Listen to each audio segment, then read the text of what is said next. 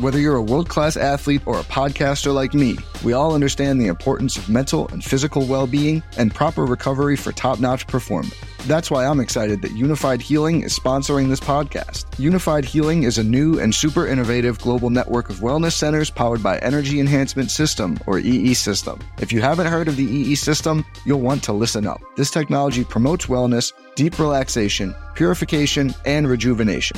At hundreds of locations across the globe, access to a center is easy and affordable. Interested in experiencing the EE system technology for yourself? Go to unifydhealing.com slash bluewire to learn more and find a center near you. That's U-N-I-F-Y-D healing.com slash bluewire. No material or testimonials on the Unifyd Healing website are intended to be viewed as medical advice or a substitute for professional medical advice, diagnosis, or treatment. Always seek the advice of your physician or other qualified healthcare provider with any questions you may have regarding a medical condition or treatment and before undertaking a new healthcare regimen, including EE system. This podcast episode is brought to you by Coors Light. These days, everything is go, go, go. It's nonstop hustle all the time. Work, friends, family expect you to be on 24 7. Well, sometimes you just need to reach for a Coors Light because it's made to chill. Coors Light is cold lagered, cold filtered, and cold packaged. It's as crisp and refreshing as the Colorado Rockies. It is literally made to chill. Coors Light is the one I choose when I need to unwind. So when you want to hit reset, reach for the beer that's made to chill. Get Coors Light in the new look delivered straight to your door with Drizly or Instacart. Celebrate responsibly. Coors Brewing Company, Golden, Colorado. Trying to get by Benning. Darnell Nurse left it in the corner, gets up center. Perry scores! Corey Perry! Lilia able to shake away from Solani and skip it away to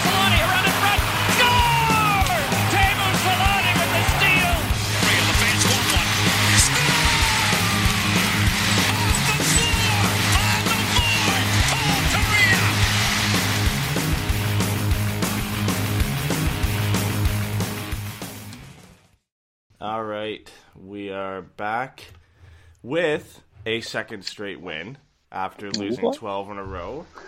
Somehow It's a new streak. yeah, we're going streaking for a second time. This time it's actually something we want to happen, but they the Ducks scrape away with a 3-2 victory over the New Jersey Devils. Scrape is the the optimal word here considering they finished the game with 14 shots on goal. Uh, just, just a weird one. Yeah, yeah, they, they tripped over that finish line just just barely ahead of New Jersey on that one. That was uh, not not textbook, we'll say, uh, as far as wins go. No, not at all. But uh, John Gibson, of course, the starter in net. Uh, Mackenzie Blackwood has been the starter for the New Jersey Devils as of late because uh, Keith Kinkaid has kind of fallen off the wagon a bit, and Cory Schneider has been either bad or hurt all year. So Mackenzie Blackwood is the starter for them. Uh, big news of the, I guess, the last couple days is Ondrej Kase is on the IR now, so the injuries continue to pile up. He joins Kesler and Silfverberg. Um, so you've got a guy who has 11 goals in Silfverberg. You've got Ondrej Kase who's been just doing everything, including putting the puck in the back of the net. Now they're both out, and Eric Stephens just tweeted out that he saw that Ondrej Kase has his arm in a sling. So good news, not a concussion. Bad news, his arm's in a sling and he's on the IR. Oh my gosh! All right, we just got we got to get to the All Star break and our break and just take some time to get healthy again. Fortunately, we have like no All Stars, so everyone gets a rest except Gibby again. Pretty much. And and guess who comes in for Ondrej Kase? Uh, Justin Kloos comes in Kloos? for Ondrej Kase. Yeah. Uh, wow, that's uh, I don't think that's going to make the same impact. But hey, Justin Kloos is a very good AHL player. Uh, he, yeah. you said he got bodied in this game. Oh, he got lit up. I was surprised. I think it was in the third period. They had said, "Yeah, he's only played like five minutes or something." And I'm all, "Really? I've seen him three times get murdered out there. Like he just he every time he, he touched the puck or got near it, he just was getting decked. And it wasn't by big guys either. I think Tom Mary decked him on one. Uh, so I mean, it's it's not the the biggest of guys, you know, taking him out on him, but man, pick your head up. Be ready for it. They're they're gonna hit you. Uh, Matt Matt says he loves the Amish tribute beard you've got going today.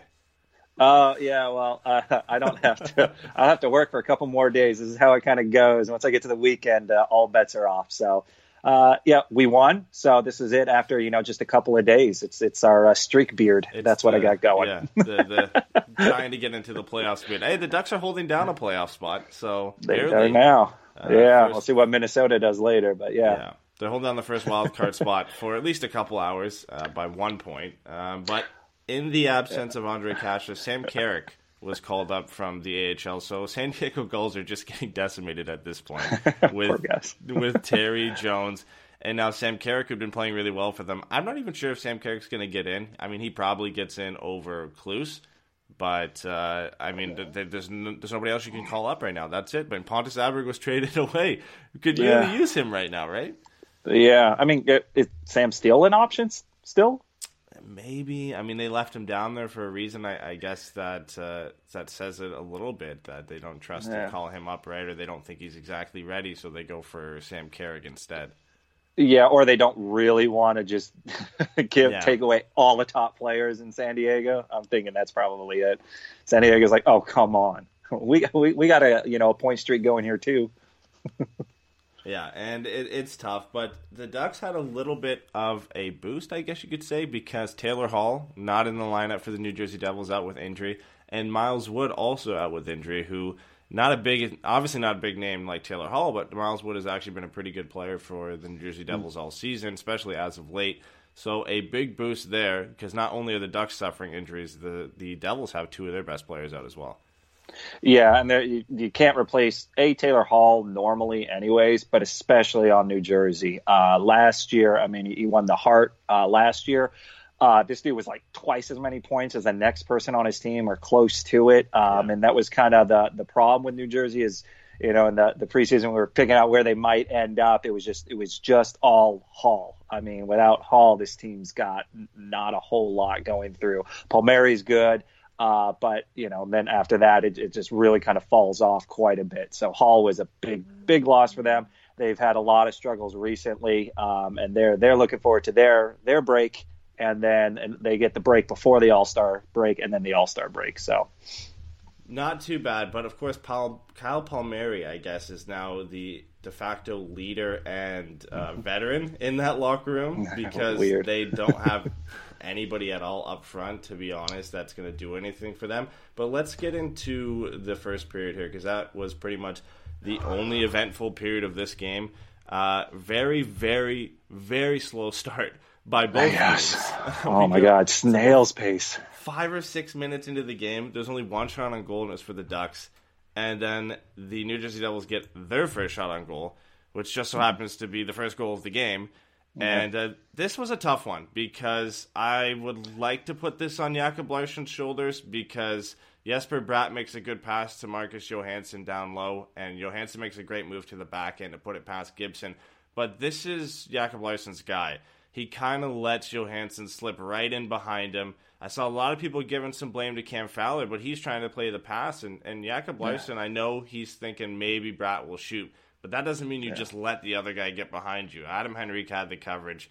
Uh, I got to put it on Jacob Larsson, and he's, he's been doing that a lot as of late. It's tough. It's a three on two. Uh, Larsson, you know, still still very very young rookie. Uh, you know, trying to, you know, figure out certain plays. Uh, but like you said, everything was kind of just uh, really slow to begin with, and that was the real first kind of odd man chance that anyone really had. And uh, yeah, you, you maybe give that away, but if he commits too much to that one uh, to Johansson, I can see. Um, I can see Bratt coming, having a walk in at the, the top of the crease. And even though Henrique was coming back, I don't think he probably would have caught him. You know, maybe he might have. And so maybe play the odds. I think, uh, you know, try and make them to make a pass, but it, it, it was a tough situation all the way around. And give, you know, Johansson credit. He did a good move from his forehand, his backhand, and, and roofed it on, on Gibby from in tight.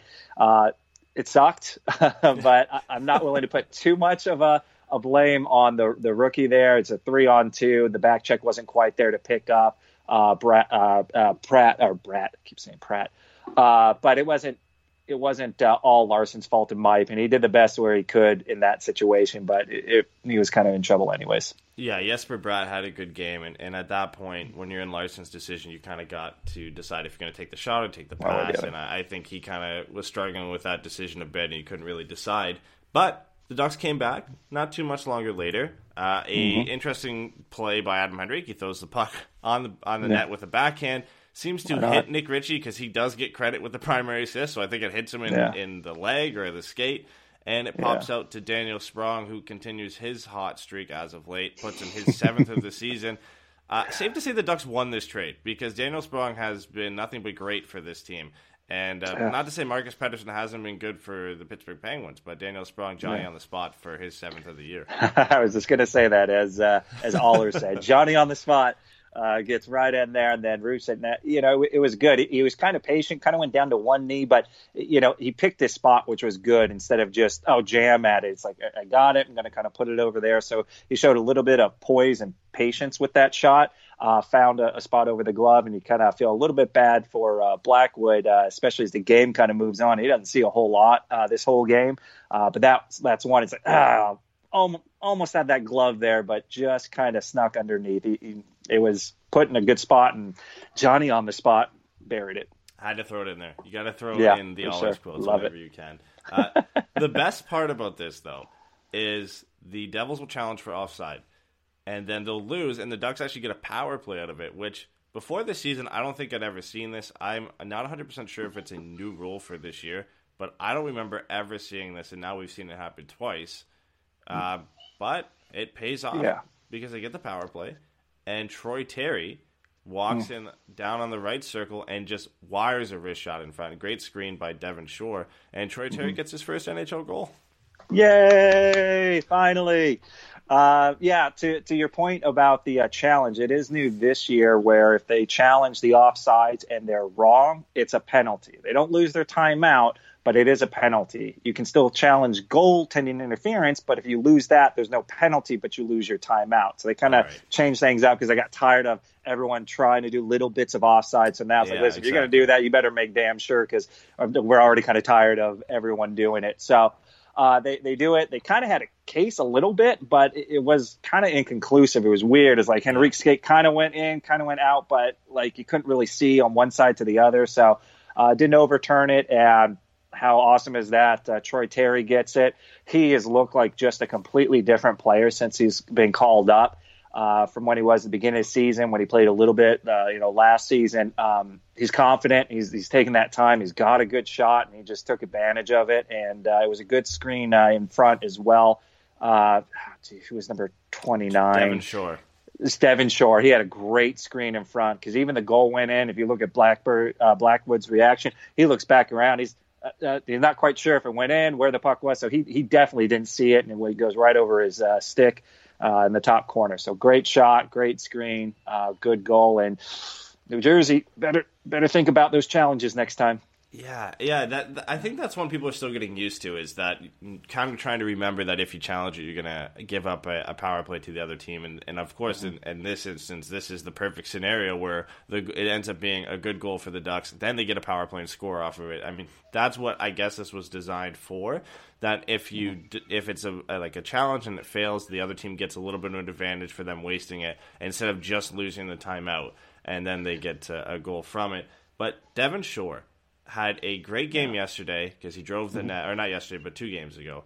Yeah. Uh, and he drove the net and got ended up getting an assist on Rickard Rakell's goal. Gets promoted to the first line tonight with Getzlaff and Raquel, and has another good game. And he, he was getting some power play time, which is something we don't necessarily see from him. I mean, that power play was Devin Shore, Troy Terry, and Max Jones all on that power play. And uh, he's looked good. He he's looked good on the penalty kill, and then getting the power play time, he's he's making use of it. Yeah, uh, I mean he's he's a versatile guy as well. So I mean the the trade straight up for Cogliano was you know kind of a head scratcher because we didn't know much about Shore and you know uh, exactly what he brought. You know brought similar um, skill set. Uh, I think the main difference between the two is just Cogliano was more speed. Shore is a bigger body and one that's willing to drive to the net where we really haven't seen a whole lot of that from any Ducks really for most of the season. Uh, and it's kind of paying off well. The fact that it was a second power play because we watched the first power play unit go out there. I think for like 40 seconds that uh, New Jersey was more or less controlling the play in our end. And it just looked god awful horrible. So the second line goes out there, gets to work, and then buries it. And then uh, I think their second power play Carlyle sends a message and puts out that second line first. So, uh, yeah, to park your butt in front of the net, it, it is so difficult for goalies to see around screens like that, and especially if you got some legitimate shooters, and the power play starting to click a little bit for the Ducks. When you've got three guys who are regularly on the power play, uh, Kesler, Silfverberg, and Kase out of the lineup, you're gonna have to experiment a bit with that second unit. Um, I, I don't know if that's. I, I think right now that could be a unit they just continue to go with. Obviously, scoring a goal helps, but they didn't look that bad. It's it's always nice to have two kids who are used to being on the power play down in San Diego, bring them up and throw them on the second unit, and hope some of that chemistry can help out. And then again, uh, Devin Shore, uh, his job on that second unit is similar to what Nick Ritchie does on the top unit. He's supposed to go to the front of the net and, and put his body there. And honestly, the, the broadcasting crew thought it was Max Jones because that's usually the position that he's in. But he was also in a great position for a rebound if that shot was to come back out. So just a great unit for them. Uh, to finish off the first, just a couple penalties. Nothing really going on the on the power play for the Ducks after that on their second try. Yeah. Uh, the Devils had a power play, but the Ducks penalty kill, especially Rowney and Shore, did a really good job of killing that off. Ducks finished the first up two one, shots eight to seven. A very good period, probably the only good period they had in this entire game, but a solid period coming off uh, what was a questionable game the last game where John Gibson really held the minute and they came out and they showed that they really belonged and deserved to be leading after one. Yep, they they did that for one period. Yeah. one one period, yeah. Yep. and into the second, and uh, a lot of the uh, old uh, demons came back, and oh boy, and uh, the savior was there once again. Yeah. John John Gibson uh, I guess I was going to say as of late, but then I corrected myself. All year he's been doing this, Yeah. especially in the second period. The Ducks got destroyed in the second period against the Wild. Uh, they got destroyed in the second period of this one. They are actually able to somehow hold on to a one goal lead, which I, I don't know how because they were outshot 14 to 3 in this period, which is just ridiculous. Uh, early in the first, Gibson has to deny Severson on a half breakaway. Then Zacha tips a shot that is about two inches from hitting the Yeah. post and crossing the line. That was a tough one. yeah, that that that's just, and especially for a team that I think they lost their last two games four to one. They had a closed door meeting, uh, players only, to try and really kind of break themselves out of this, uh, and to. To, to play so well and get so close on so many plays, it just uh, you know if uh, I wasn't so desperate for Ducks wins, I'd, I'd almost feel bad for them because they were they were really close on a lot of plays, and, and that one, you know, it squeaks by and just somehow rolls right past the post and away. And We'll then we take get to we get to see something we haven't seen in a while that we've talked about from Josh Manson that we've really wanted to see. He gets in a fight with I think this might have been Nathan Bastian's first game. I know he's a rookie this year for the New Jersey Devils, but mm-hmm. Bastian comes in with a late hit, probably should have been a penalty. Manson's not happy, and he actually gets in a fight. This is what we've wanted to see Yeah. from Josh Manson. That edge to his game hasn't been there. Probably a split decision. He won the first part of the fight, and then obviously uh, Bastian scores the takedown, which generally Yeah. what people like to assume that's why he won the fight. But they both landed some Yeah. good shots. But it's nice to see this from Josh Manson. Yeah, and especially in this game, one of the things that I was kind of surprised, and this was kind of one of the things that the New Jersey coach kind of called his players out on a little bit, is to be more engaged physically. And I felt New Jersey was far more physical. They they were definitely throwing the body uh, around uh, at anybody. Getzlaff took a couple of big hits, uh, and they they seemed to be a more physical team. And then this was just kind of one of those other plays where it just kind of went after Manson. Nothing wrong, maybe a little bit late, but I think what Manson was probably more upset was not only was late, but then the elbow kind of comes around and kind of like it almost like bends his head back and slides it across there. So you could have gotten you know maybe a late hit and it could have been an elbowing, but uh, the ref wasn't going to call it, so Manson did something about it. Uh, fortunately, they're kind of up against the, the wall, and he gets like he just keeps doing like the left punch that keeps kind of hitting the dude. And then I think that the the guy, what was his name? I already forgot his name. Nathan Bastian. Uh, yeah, so he uh, he actually ends up getting one good punch there at the end, as far as the ta- right before the takedown. And uh, kind of the interesting thing is I saw um, uh, the New Jersey guy in the the penalty box, and he's constantly kind of he was kind of like shaking his jaw back and forth from the rabbit punches. But then uh, Manson actually leaves the penalty box and goes to uh, the locker room. He doesn't play for the rest of the second. Yeah, he ends up cutting his hand, I think.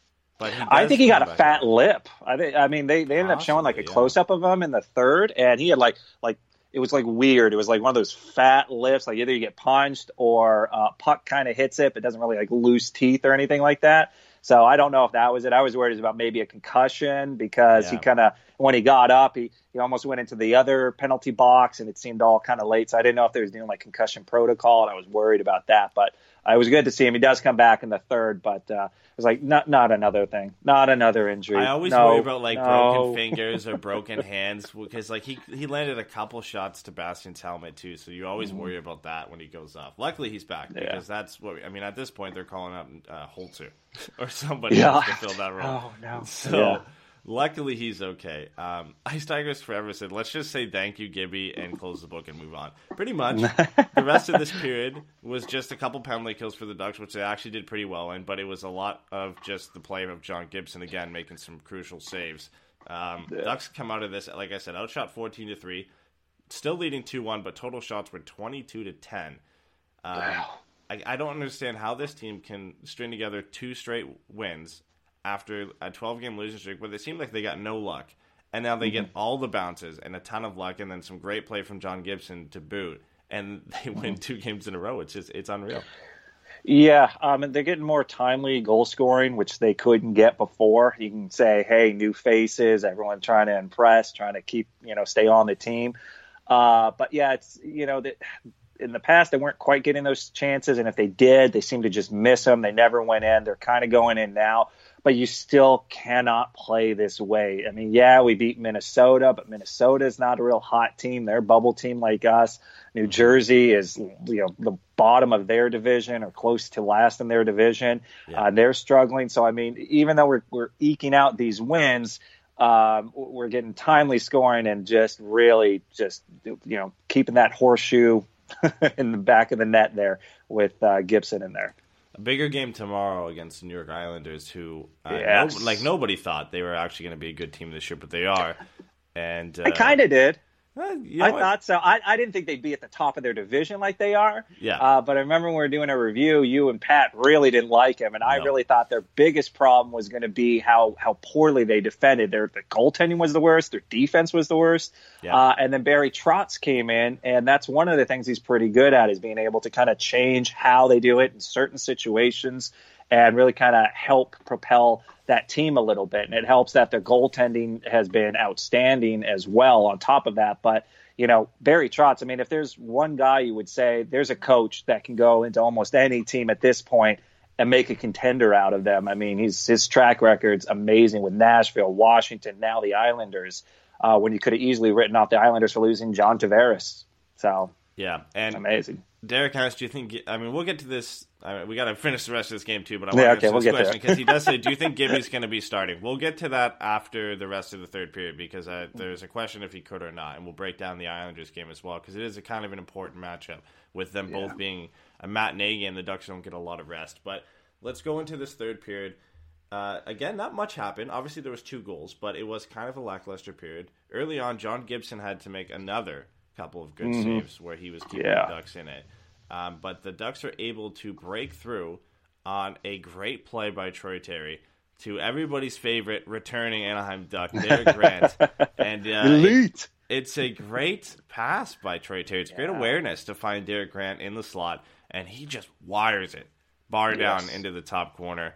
Uh, for some reason, Derek Grant just plays great in a Ducks uniform. Everywhere else, not, not to say he was bad in Pittsburgh, and not to say he was bad before, but for some reason, playing with the Ducks, he just seems to be able to just take it up to another level. And Troy Terry had himself a game tonight, like you said, first first NHL goal, first multi-point game.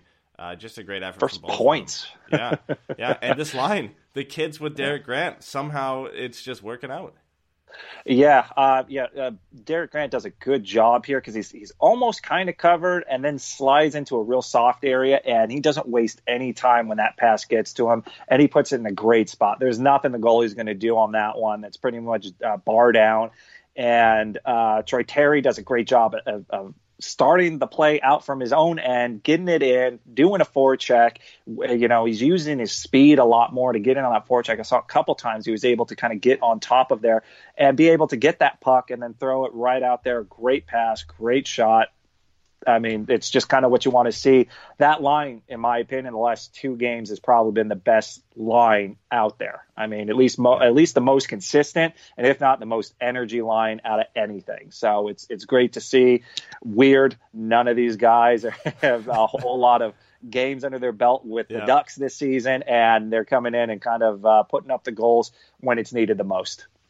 It's it's great that they're able to come up three like obviously one comes in through a trade two come up from san diego and they're able to mm-hmm. find chemistry right off the bat. That's huge for the ducks to be able to mm-hmm. do that. Nobody has to move around. You put them together there's automatic chemistry there. We thought there could be if, if jones and terry got put together because obviously they've been playing together in san diego so there's some of that but I think just Derek Grant, just the two way play he has, and, and he just seems he's always seemed to be able to mesh with pretty much anybody. That was something everybody kind of applauded him for with when he was in his first tenure with the Ducks, is that he moved in and out of the lineup, up and down the lineup, and he seemed to just work everywhere he went. Um, so, but they've just had chemistry, which has been great because with other with a lot of guys going out of the lineup, Silfverberg out, Kase out, Kesler out, all the other lines have been kind of had to be shifted around. You have Sprong moving up and down. You've got Shore up on a new line, so it's nice to have one line that's able to click like right off the bat. Yeah, and all the goal scorers today, like you said, Sprong, he had zero goals before he came over to the Ducks. He's got seven now. Uh, Grant, uh, he's scoring, and Terry scoring. So, I mean, these are not the familiar uh, names that Ducks fans are used to, uh, and they needed every single one of those ones. Everybody in the chat is talking about how the Colorado Avalanche are just obliterating the LA Kings right now. It's seven Yeah. seven nothing before the end of the second. It's a six goal second period for Wow. the Colorado Avalanche. Uh, good good day for Ducks fans. They scrape up Yeah. a three two win, and then right after that, right after the morning game, you get to watch a nice afternoon game of the LA Kings just getting absolutely obliterated in their quest for Jack Hughes. Yeah, right. I wonder if like the Ducks players are actually just sitting back and just just enjoying it.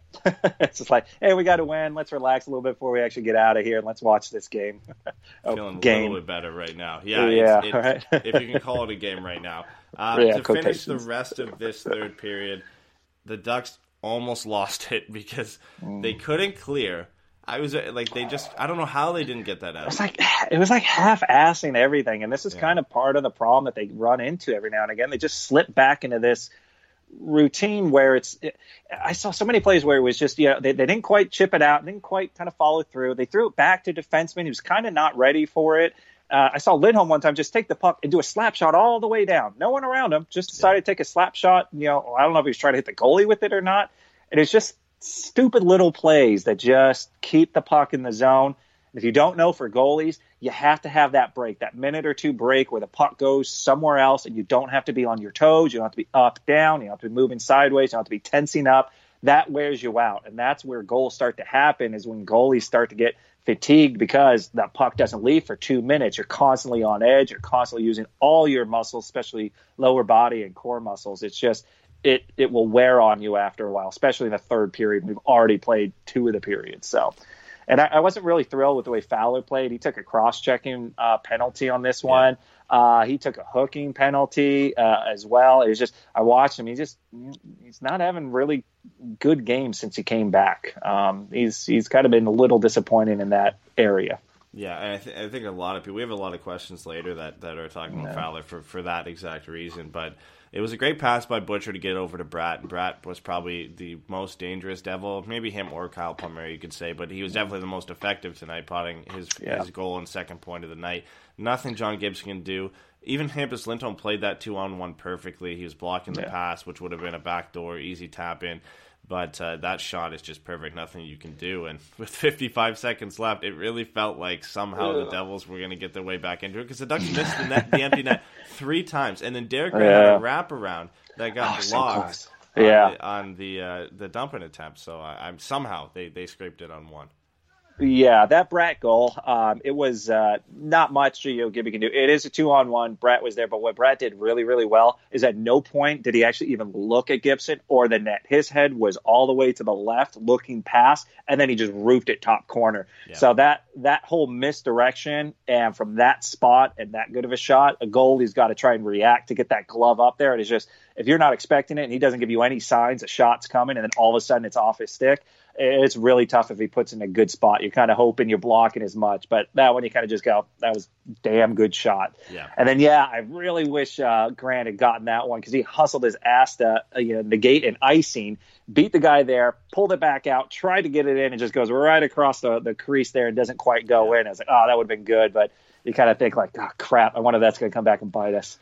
They just they they never have seemed been able to score on the empty net. They had a couple of dumping attempts where they missed the net. I think they had about four or five chances on it, but Yeah. it doesn't hurt them because somehow John Gibson Some way. they they get the three two victory, getting outshot thirty one to fourteen. I don't know if this is a season low in shots for the Ducks, but it's got to be pretty close. I know they've been pretty low before, but I mean fourteen is just ridiculous.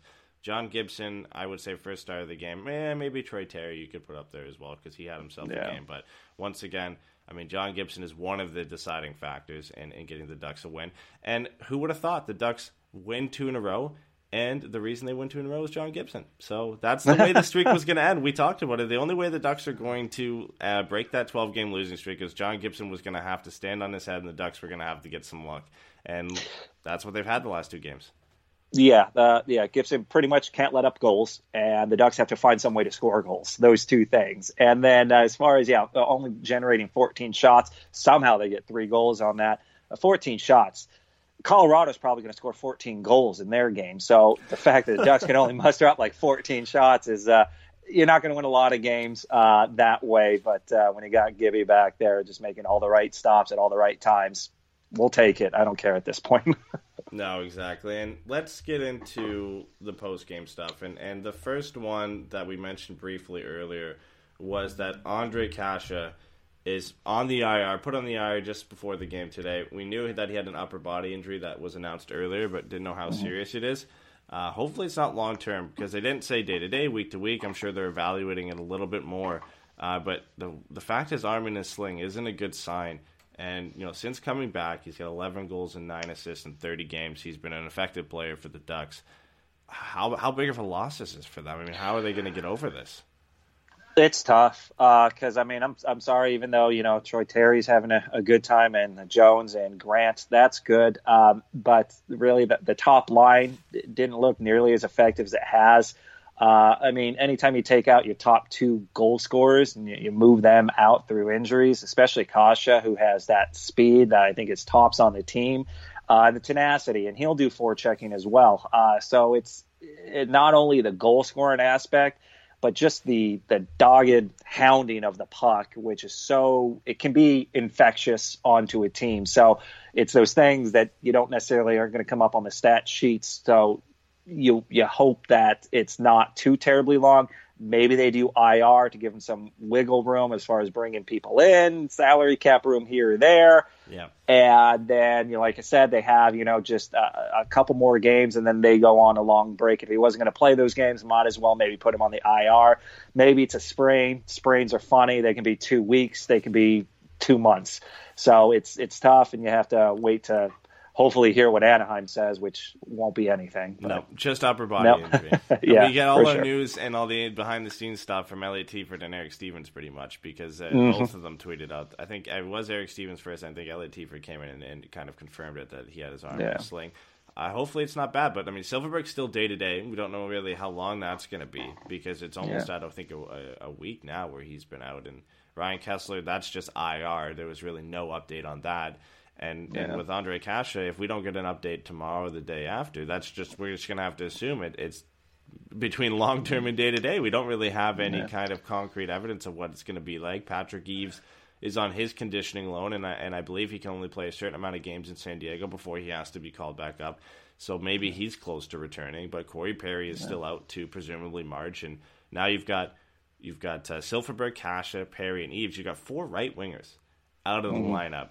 Luckily, they have uh, Daniel Sprong. Luckily, Troy Terry has been called up and been able to replace them on that side. But how long can you go with Troy Terry and Daniel Sprong as your top two right wings on, on this team? Nothing against those guys. They have been very good, but that's tough to deal with, especially the way Silfverberg was playing and Kase was playing, and even how much Perry and Eaves could improve this team right now.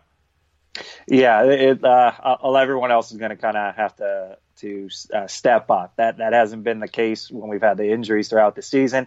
uh, but it is huge. Once you lose Kase and Silfverberg like that, you're you're you're picking at anything that might work. So uh, it's going to take some really solid coaching from Carlyle to uh, get the best out of his players and get some goals in the net. Lecott says uh, in the chat, he says Kase is a guy who can create a team around, so losing him is very big. Um, I I think he. I don't want to say that's a stretch. I think Ondrej Kase is a very good player. Um, I think yeah. there's only certain few players you can build a team around. If you're saying yeah. this is the guy we need out of everybody, and we're going to build a team around him, I think Ondrej Kase is a very good player. And one bonus is that he can drive play on his own. I don't think he's at that level yet. Where if you had to pick any player on the Ducks, you say I'm going to pick him and create a team around him. I think there's a couple other guys you could say Hampus Lindholm, obviously John Gibson, Rickard Rakell. I would argue. I don't think you should build a team around Rickard Rakell, but I would argue you could over Ondrej Kase. But uh, he is still a big loss. The fact that we're considering that him being in that discussion with those guys mm-hmm. is someone to build a team around, I think is important to note and how big of a part of this team he is. And hopefully he mm-hmm. comes back soon because he had some chemistry with Henrique and Ritchie. At times he could move up with Ryan Getzlaf. He, he's one of those guys, just like Derek mm-hmm. Grant, where you can move up and down the lineup and he's effective no matter where he goes. Yeah, if he stays healthy, that's my biggest thing. Yeah. He's got concussion problems already. He's he's been injured twice already this season. Uh, it's hard to. And when you say build around it, that means you're talking to him as a franchise player, and I, I wouldn't put him in that conversation, not yet for sure. Uh, Rakell, I also wouldn't really put in that. I'm very good and maybe close to it, but when you talk franchise players, that's Getzlaf, in my opinion. That's uh, Gibson. That's Lindholm. Those are the guys that you would try and build around there. Yeah. Lindholm's even maybe a little bit of a stretch on that one, but uh, you know, kind of an under the radar franchise player, if you want to say that. But yeah. he's right there on the cusp. It's kind of like tier tier one is generational player, like your Matthews, your your uh, McJesus's, and your Crosby's, and then you know there's franchise players like Getzlaf, and um, you know you could even say Malkin's more of a franchise player versus a generational yeah. player, and then these guys are just under that, really highly uh, talented, and you definitely want them on the team. You don't want to lose them, uh, but you don't really go, all right, we're putting all our eggs in this one basket, and this is the guy we need.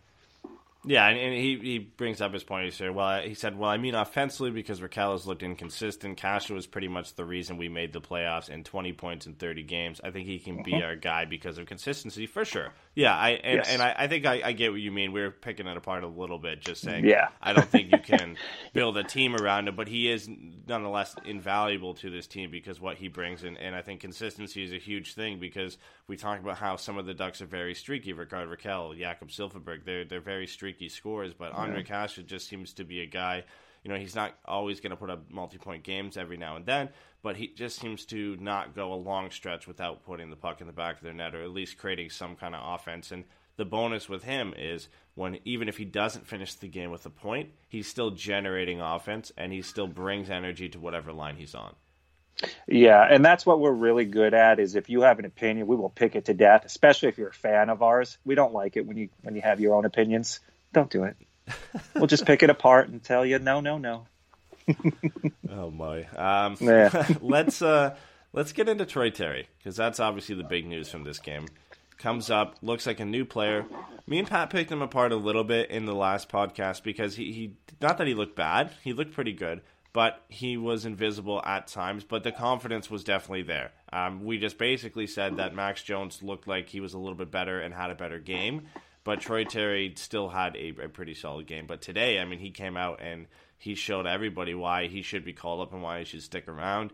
Great shot on the power play, very well positioned mm-hmm. shot, getting in position as well. And then the pass to Derek Grant was perfect. And he was just creating chances pretty much all night. So it, it was a great game from him. Max Jones had another very solid game. Didn't get on the score sheet, but with with Jones, I think the type of player he is, he does all the little things that you know the, that coaches love to see.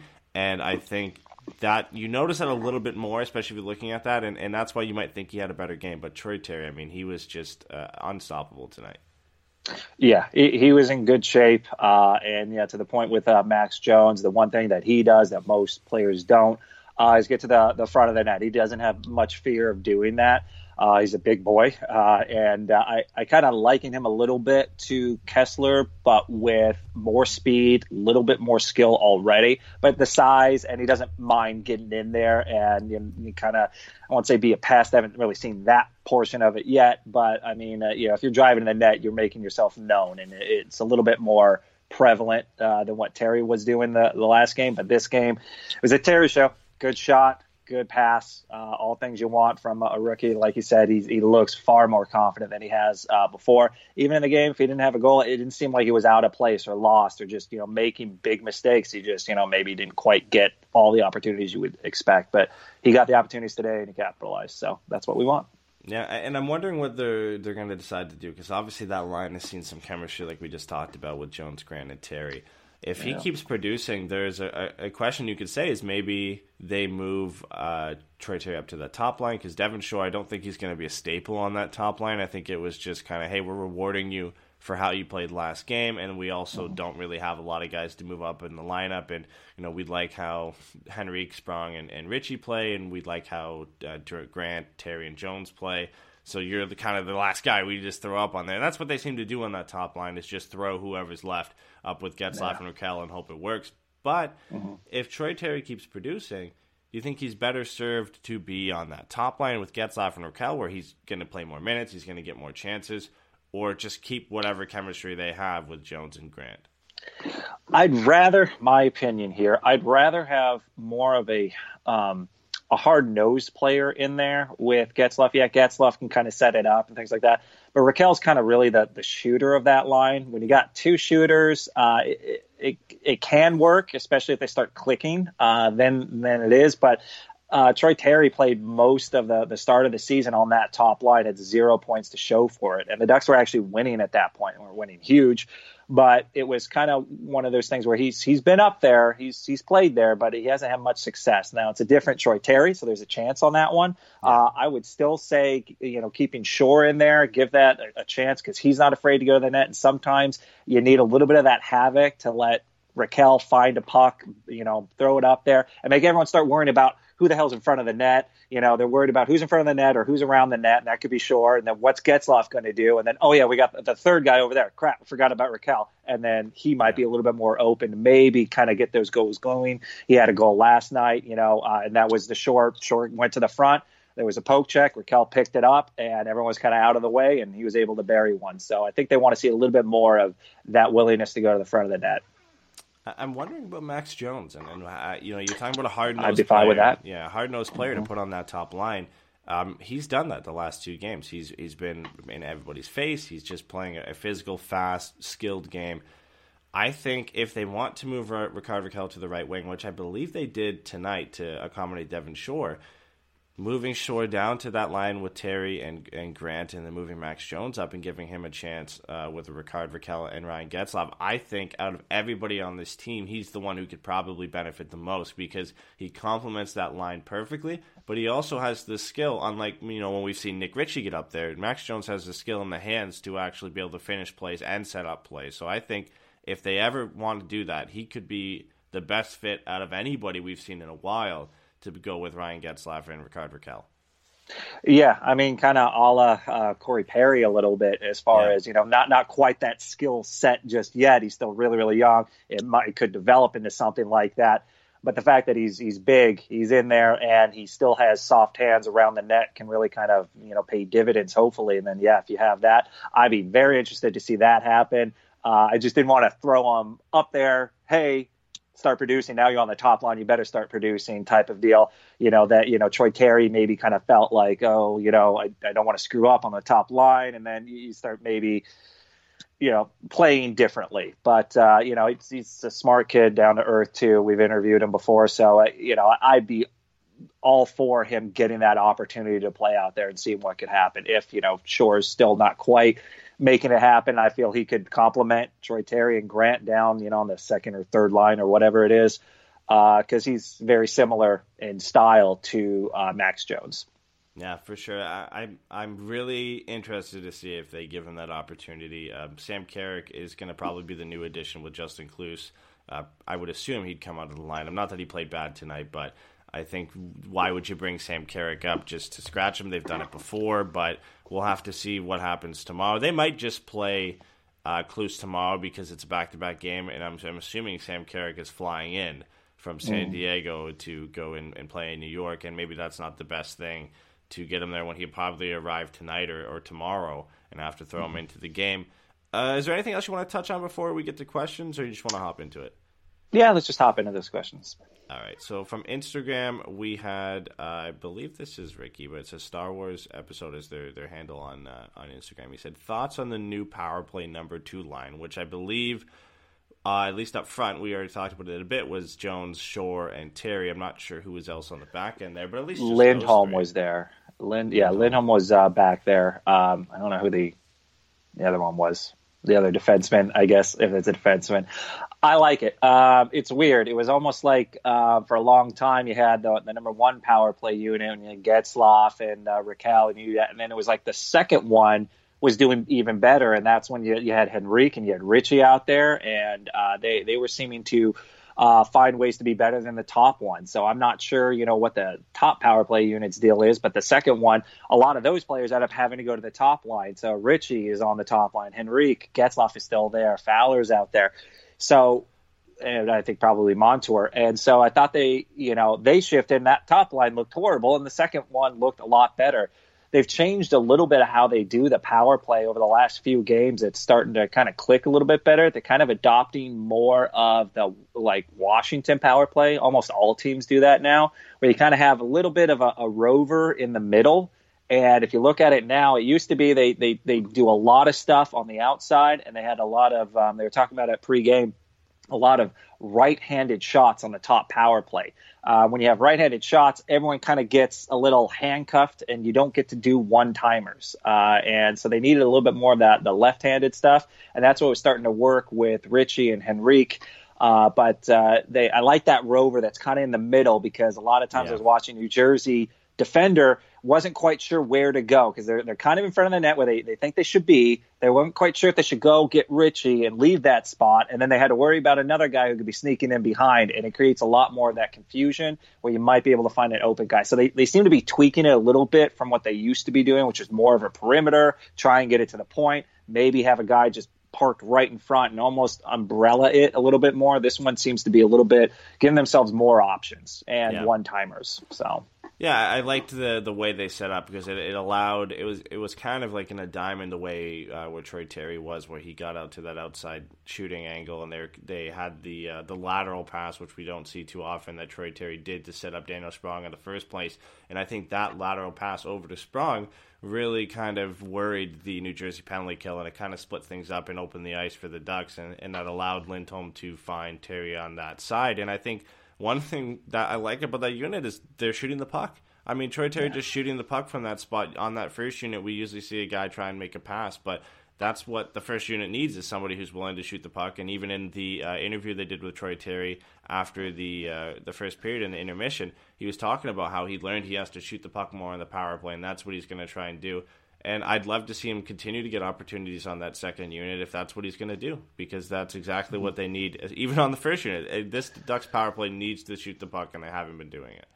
They need to do it all over the place. I hope it's contagious. I just I want everyone to be infected with the idea of just let's just shoot, maybe just a little bit more. Because if you shoot and you know hopefully there's a rebound, but it, it makes defenses turn around. It makes it can create confusion if there is a rebound, and there's a little bit more excitement once once they got that you know uh, the Troy Terry scoring, and then when he scored his third goal, uh, it, it, it popped everything. Everyone got a little bit happy. It was no longer like okay we're not shooting a lot, we're not scoring a lot. Let's hope Gibby holds down, and everyone's just really tentative. And then once you kind of get a lead and it opens up, you start playing a lot more loosely. You start making better decisions. It's not so tight and tentative. So that's kind of more of a broad thing, but it kind of started with that power play. Just put your head, you know, not put your head down, but you know, pick a spot and shoot. You know, good things will happen if you shoot. Yeah, and and uh, let's get the second question here because Chad was on the same level as you. He said, "Damn, how many hits is Kloos going to take? Welcome to the NHL." I really wish we could see how many uh, hits a guy's taken in a game, just to go back and look. But I I've spotted at least four or five times he got hit pretty hard. I, I just remember it's like every time someone got blown up, and it was like, it was like, oh wait, who's number twenty? And, and they say, hey, Kloos, Kloos, Kloos is on the ground again. Did he take Aberg's number? He did, didn't he? I think so. Yeah, he was number twenty. Yeah, because I was like, I was like, oh yeah, it's it used to be Aberg, so it has to be one of the new guys. Uh, so yeah, so he he ends up uh, yeah it was because I think Ryan Carter even tweeted it out um, before he's like because he was a for, you know teammate of Kloos before the trade and he's like uh, digging the numbers just surprised Anaheim hasn't retired that number yet which is kind of funny but uh, yeah so yeah he got blown up and that's why I was surprised when the third period came around they'd said he'd only played like three or four minutes. I'm like, really? I saw him blown up three times. You told me Yeah. he played like three or four shifts and he was getting just destroyed after that. And then he played a lot more in the third and, you know, wasn't getting blown up. But uh, yeah, he got that was a rough second NHL game for him. He didn't have a, a bad game. He just didn't really stand out. I mean, it's not a fourth good line. thing. Yeah, yeah. It's not. It's not a great thing when you stand out for getting laid out a, a bunch of times in a game. But uh, I don't. I don't expect him to stick around for a long time. I'm sure he'll go down and have some success in San Diego, and that's why he was brought into to the team. Really, is to go down to the AHL and kind of cover. For the fact Yeah. that the Ducks have to call every, over everybody up for like Terry Jones and Carrick, he's going to go down For all the injuries, in. yeah. Yeah, exactly. So let's go over to Facebook and look at some of the questions there. Michael said, "How good was Gibson in that second period? Uh, godlike, like all year." He just- Yeah, I mean, yeah, it's it's fun when uh, you get to see kind of the best in the business just do their do their craft and do it so well. Uh, even when uh, you know New Jersey or Minnesota would get chance after chance after chance, just cool, calm, collected in the right spot, the right time with the right save. Sometimes lucky, sometimes getting a shoulder, an arm on it, and it's it's he does all those little things so well in control. Um, his his uh, projection, which is how far out he challenges versus how far back on the line he is. He always seems to make the right decision on it. So he rarely is getting beat on side plays, but he's never rarely getting beat straight on unless you know he's a wide open Bratt and he buries top corner. But yeah, that second period was just uh, another one under the belt. I mean, it's just Yeah. see season so far, season in, season out, and period in, period out. He's going to have to be that way because the Ducks really don't have much of a chance with uh, pretty much any other goalie in the league. Yeah, if you want to hear pretty much uh, all the talk you can get about John Gibson, check out our Yes. latest interview uh, that me and Jason did with Paul Campbell. It's up on YouTube, and, or no, sorry, it's up on Spreaker. It's not up on YouTube, but it's Spreaker, iTunes, Spotify. It's uploaded anywhere you find our podcast now, except for YouTube. So go check it out there. It's great. It was about a forty-minute interview. Uh, most Really of the good talk, stuff. Yeah, most of the talk was about John Gibson. We we talked about some just general goalie stuff as well, including uh, how David Rittich is doing in Calgary and how Carter Hart's Hart, doing in Philadelphia. So it's a great interview. Uh, way to go, Paul is his uh, handle on Twitter. Paul Campbell. He knows pretty much everything there is to know about goaltenders. So make sure you go check that out. For sure. Uh, so Dave Rodriguez on Facebook said, "If Terry can continue to impress and possibly continue to put up points, don't you uh, don't you think that makes Silfverberg even more expendable, more likely to be traded, despite Murray's comments about trying to resign him?" Uh, I mean, it doesn't hurt, but then again, this it, we'd have to see a lot more of that. And right now, given that there's only a couple more games for an All Star break and then their mandatory week off, that doesn't leave a whole lot of time between when they they get back and trade deadline time. So. Yeah. I don't think it's necessarily that Troy Terry's going to be coming in, and even if he does well, that Murray's going to like, oh, I got Troy Terry, I don't need Silfverberg. I think Silfverberg's still a talent that he'd like to possess on the lineup because he was, you know, the, up there with uh, leading the Ducks in goal scoring. So i you don't want to just necessarily get rid of it, but he's not going to re-sign him for, you know, oodles of money. Uh, he's going to look for a discount uh, if he can, and if he doesn't see that happening, I doubt he's going to just let him walk and it also depends on the overall record for the Ducks. I think that's a bigger factor than what Terry's necessarily doing. Uh, but it's a nice, nice little comfort thing to, to know later on. I, I still got Terry, so we can, Yeah. you know, try and slide him into that role, I guess.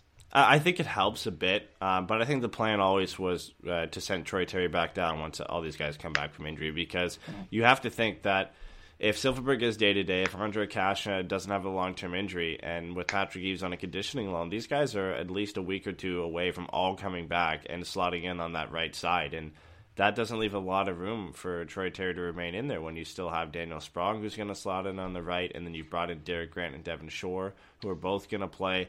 And then if Ryan Kesler comes back in that time as well, you know, you would assume Max Jones probably gets sent back down. I, I think he's in there for now, and knowing you have that comfort, like you said, helps move a guy like Silfverberg and think for the long term future that Troy Terry can either come up after that if you need him or play full time next season. So I think mm-hmm. it plays a little bit of a role in there. But I don't think the plan was to bring up Troy Terry now and play him for the rest of the season because you've got all these guys who are going to come back at some point in the next couple weeks, and that doesn't leave a lot of room for Troy Terry to remain in the lineup. Yeah, and I don't want uh, people to. I think people get a negative connotation of uh, getting sent down to San Diego as being you know a bad thing. If he did it, oh, it's because he's not producing. That's not necessarily it with young players. Uh, I mean, look at how he was in the beginning, uh, and you know, no points, ten games. You know, they they said, all right, listen, we're going to send you down there. Went down there, and you know, he said himself, he's like, I was so worried about getting sent down. I went down, had the time of my life. He got everything back. Uh, got voted into the All Star game in the AHL. Comes back as a completely different player. I mean, that's proof positive, at least in some instances, where going down there and being the man and playing all those awesome offensive minutes kind of really build your confidence, kind of get you a little bit more in the game. And, you know, if he says he's having the time of his life, he's not concerned if he gets put back down because he's going to go have fun again. I mean, that's that's what you want from a young player. You don't want to put him up on a struggling team that's necessarily, you know, not going anywhere and see all the frustration. Hey, go have fun. You know, we'll, you know, let's take a crack at this next year because uh, this year's kind kind of a wash, and we don't really necessarily need you because even if we go far in the regular season, we're probably not going far in the playoffs. So it's it's not a, a demotion necessarily. It's it's more of like, hey, this is going to be way more beneficial to you. Yeah, it's that, and it's also the fact that he's waiver exempt, and it's the easiest to send him down than to have to either trade another guy. Because you look at the Ducks roster right now, obviously Kloos is probably a guy who gets sent down, and Sam Carrick mm-hmm. is a guy who would get sent back down when guys come back from injury. But then yeah. you're not going to scratch uh, Troy Terry. You're not that that just wouldn't make sense to have him scratch to replace yeah. where Sam Carrick was today, and you're not going to scratch Max Jones. And since they both can easily just be sent back down, that's usually why these younger players, despite how well they're playing, that's what happens. That's par- a partial reason, in some senses, why Maxim Comtois was sent back down to junior because they have a lot of guys in this lineup already on the left side who there's nothing you can do with them unless you move them to a different team. Then you can't really do much there. And there was other factors that played into that, including the fact that if he played one extra game, he would have been uh, exposed at the Seattle expansion draft, so that plays into it as well. But with these younger players, it's not always necessarily a bad thing. It doesn't mean they were sent down for a bad reason. It's just yeah. sometimes that's the easiest thing to do. We saw it all the time with Shea Theodore because he was yeah. waiver exempt. Despite playing well, he was sent back down just because he was the only guy that could easily be moved up and down the lineup. Yeah, exactly. If if you're if you're 28 years old and you you get sent down, that has a, a much different yeah. meaning. If you're Sustr or Schenn and you're getting sent down, that that's more of a, a signal like, hey, you're not cutting it. You're, you're not good. This is you go down there and you know figure it out. But you know when you're young like this, it's more of get down there, you know, work on things. This is what we want you to work on, and you've got a bright future. Just just keep working on your craft, and uh, we'll, we know we'll see you soon. Um, so we got like a million questions on Fowler, so I'm going to leave those to the end uh, and get okay. to some of the other ones because they're all pretty similar. So, uh, Skid McMarks had two questions on Twitter.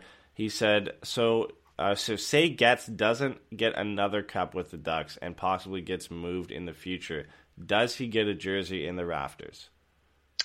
I'd almost have to say yes, um, yeah. because uh, uh, Kariya he, he didn't get a, a cup with uh, the Ducks. Uh, Getzlaf did. Yeah, he wasn't a, a major factor at that time. Uh, but he's been the leader for so long. Uh, he's one of the premier passers in the game. I mean, this is a guy who's probably going to go to the Hall of Fame because he is dominant uh, from at least a, you know an assist standpoint.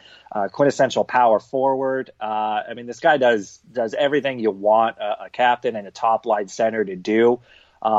There's a lot of other factors into winning the cup. A lot of it tends to happen to be luck sometimes. Uh, but to be as as dominant as the Ducks have been, um, as far as how often they go to the postseason, how far they tend to go into the postseason, a lot of times, uh, we're spoiled a little bit. And uh, you maybe once he's gone, you kind of go like, wow, he was actually really, really good. If you don't already think that, you should already think that if you don't. So I don't see um, how uh, you, you, couldn't really do that. And the way the Ducks are handing out jerseys, you know, to be retired at this rate, um, I don't see how that's uh, not one that also goes up there. They're going to start running out of numbers pretty soon, though. Yeah, and you have to think too. Uh, he's not going to get traded on the current contract he's on, so he's here for the next two seasons. He's at 907 points in 960 games play. He's going to hit over a thousand games with the Duck. He's going to likely hit over a thousand points while playing with the Ducks. That alone, right there, that will that will put him in in the lead in games played and in points in uh, franchise history for the Ducks. He has to go up then. I mean, I think he, he deserves to go up now, no matter what. Even if he, his career ended tomorrow, he deserves to go up. But he he'll Agreed. pass Selanne in games played uh, at the end of this season. He's only seven, I think five away now because he was 6 away going into tonight's game, so he's, he'll be five away. And then he is uh, 81 points away from Teemu Selanne, which is a, I, I think he can get two 40 point seasons under his belt over the next two, sure. two years and, and get past that. And if he gets to 50 point seasons, he gets to a thousand points. So I think it's Yeah. it's a foregone conclusion that he'll be up there. The the real talking point and question mark is going to be Corey Perry and whether Perry, he can get yeah. up there or not. But I mean, I think he deserves it because he'll also likely get to a thousand games with the Ducks. Probably won't reach a thousand points, but he'll get up there where he'll probably finish third in points where he is right now. I don't know if he'll pass Getzlaf and Selanne, but yeah, I, I think Getzlaf's definitely a lock for that.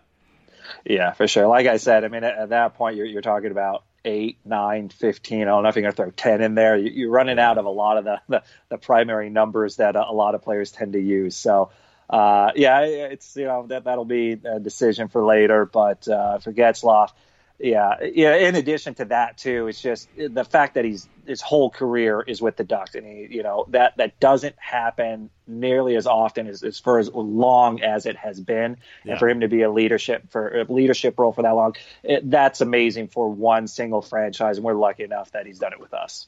Exactly. Um, another question from Skidmore Marks. He said, "What if we gave Jones and Terry a different center in Getz or uh, Henrique? Do we see a substantial drive in offensive production from them?" I mean, Why they got Grant, elite, elite one they've center. got the number one center. what more do you want? I, I think that question, like it, it, it is logically yes because Yeah. Getzlaf and Henrique are, are more offensive players, especially Ryan Getzlaf. But Yeah. doesn't mean it will for sure. There's there's obviously chemistry right now with Derek Grant and uh, Jones and Terry, and if you move. Uh, both of them up beside Ryan Getzlaf, there's no guarantee that Where's- that's going to work out. Where we've seen guys move up with uh, the top line before, and, and it's just nothing's happened. The the it's been a scoring drought on that top line. So logically, Yeah. yes, but he, there's no guarantee. Yeah, and then you got to think about where we're going to put Rakell. We're starting to demote his time and put him on a second and third line. Where's where's that going to lead for Rakell? Uh, yeah, he's, he's having a little bit of a rough go of it this season. Um, you know, it's hard to be, you know, top level 30, 40 every year. Uh, so, you know, it's you got to consider how, how much time you're going to take away from Rakell to give it to these guys who haven't really shown en- enough yet to, to really kind of warrant that unless you're just tinkering around with chemistry on it. Uh, and it does take a little bit of something. It's not some, like you said, it's not someone that you can just plug in every time. Well, he, he'll be playing with Getzlaf. I mean, how can they not do well? Uh, it takes a special, even though Getzlaf's really good at making a lot of the players around him better, sometimes you, it's difficult when you're all of a sudden play with someone with that skill level to get the timing right to to make it all work. It doesn't. It's not a given every single time, like you said. So sometimes it takes a special kind of player to complement someone like Getzlaf. Uh, all right, let's let's get into these. There's two questions uh, that I want to get to. Uh, the Fowler one has like four questions in it, so we'll get to that one real quick, and I'll, I'll just I'll read off all these questions for Fowler, and then we'll just go Okay. into a, a discussion about it. But uh, Ricky said, "Do you think it would be beneficial to scratch Fowler for all the defensive or the stupid defensive plays he's made?" Uh, Skid McMark said, "Does Fowler seem to be playing apprehensive because of the facial injury, or is there something else affecting his game?" And then on Facebook, Benoit said, Last time you talked about a possible trade destination for Fowler, said Ducks need a scoring winger. So he did a little research and thought of three places uh, that he could go Chicago for Assad, Philadelphia for Konecny, or Carolina for Teuvo Teravainen. And so just a general consensus. We'll do a discussion on, on Cam Fowler. What have you thought of his play lately? Because there's been a lot of criticism. And do you think Bob Murray would ever trade him? Bob Murray is uh, a defenseman when he played in the NHL, and so he, along with Randy Carlyle, who plays defense, big fans of defensemen. Um, they they drafted Fowler. They've been grooming him to be in this position. They just signed him to what eight years after this, or Yeah. six, eight years, something like. Uh, that's not something that you usually go. There's only about four teams I think he can go to. I think is his uh, his movement clause. So you, you're really limited in where you can go and what you can get for it, and if that team even is interested in Fowler. Um, his play, as far as that goes, uh, I it, it hasn't been good this year. It's been sketchy over the last couple of seasons. He is a great skater, fluid skater. He hasn't made the greatest decisions. I feel a lot of the problem that he's had is uh, him and Manson uh, do not play well together. It's just that that chemistry's off. They don't read each other very well, and it's led to a lot of problems since he's come back from the injury. Yeah, I think he's a, he's a, a little bit different player. He's making a lot more mistakes than than he would before. Um, and this game in particular, like I said, I, you know, I took two penalties. He seemed to get frustrated with himself uh, and plays that were happening. So it's not the same Cam Fowler I've been used to seeing. It's uh, something where you can maybe start to get tired of his play. Yeah. And really, at some point, you're like, "Hey, wake up!" or you know, "What are we doing?" But this this whole season, you could point out almost everybody and say, "Hey, wake up!" or "This season's a, a wash." And I think, we're, in my opinion, honestly, I think this season's kind of already at that point. But uh, he's one of a, a handful of, you know, uh, one of many players, I should say, on the team that's really kind of struggled this season. I don't know if that'll continue on past this. Uh, it doesn't help having your face blown up by a puck. Uh, that'll make anyone a little gun shy in what you're doing. So uh, it's you know we'll we'll see where it is. I'm not ready to throw him under the bus or say you know he's he's trade bait at this point. It's just uh, it's tough for him, and hopefully he gets better kind of finds his game again. Yeah, if, if you trade Cam Fowler, you're going to want to get a, a score and back. A, a top six score is what the Ducks are going to want to get in return. And then there's a couple factors that go into that. You have to either think that Josh Manson is, or not Josh Manson, Josh Mahura is going to be able to step up eventually and uh, either replace Cam Fowler or bring somewhat similar type game that Cam Fowler brings now, or you have to think that the Ducks are going to be able to draft a player in a, in the upcoming draft or so that is going to move into that role in two or three years. And, and that kind of goes into the last fan question we have from Chris on Twitter.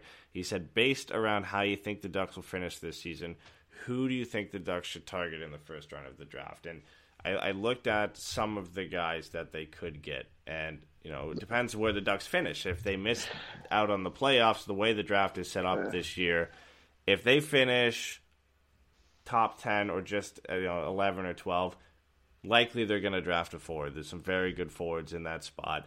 Uh, a guy I already mentioned earlier this year who is, I, I guess you could say, a Ryan Getzlaf clone in Saskatoon is, is Kirby Dach. And he's already 6'3, 182 playmaking center.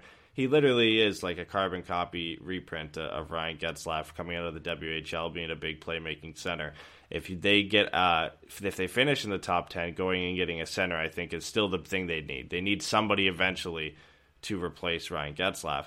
If they finish outside and they, they make the playoffs or, or just outside, it from the bottom half of the draft, it's pretty much defensemen. That's where things are trending at this point, and there's a lot of good left-handed defensemen. If you're looking to re- replace uh, Cam Fowler, that the Ducks could get in the first round, the Cam York is one. You could look at Philip Broberg as another one. There's a lot of different guys that the Ducks could go after and, and possibly replace them with but it, we don't even know where they're going to finish right now because they're in that interesting range where they're not playing very good hockey, but they're still hanging on to a wild card spot. And sometimes that's you know we talk to you look at uh, the discussion that Bob Murray said last year. He probably would have rather to finish where Florida did, just missing the playoffs by one point, than making the first round because that means they picked I think it was six picks lower than the Panthers did. And the Panthers ended up getting a really good player, and not to say the Ducks didn't in Isac Lundeström, but they had would have had a chance to possibly get a better player. And you know, looking how they finished, getting swept in the first round, probably would have been better to just miss and get a higher pick. oh yeah, uh, yeah, especially San Jose. That's not fun. Yeah, I'm gonna defer to you on what who the young kids coming up are because uh, I can't follow all of that stuff anyways. But I mean, another factor to maybe consider too is that even if the Ducks, you know, aren't getting that top ten or top twelve pick, um, if they don't trade Silfverberg and it doesn't look like they're going to re-sign him, that's a possibility where he's still an asset to actually trade at the deadline plus uh, one of their picks to go a little bit higher in the draft and get maybe that center. So if if Silfverberg's not you know traded at the deadline, I wouldn't be surprised if that becomes something. The one thing that Bob Murray does really well, a is drafting and scouting very well.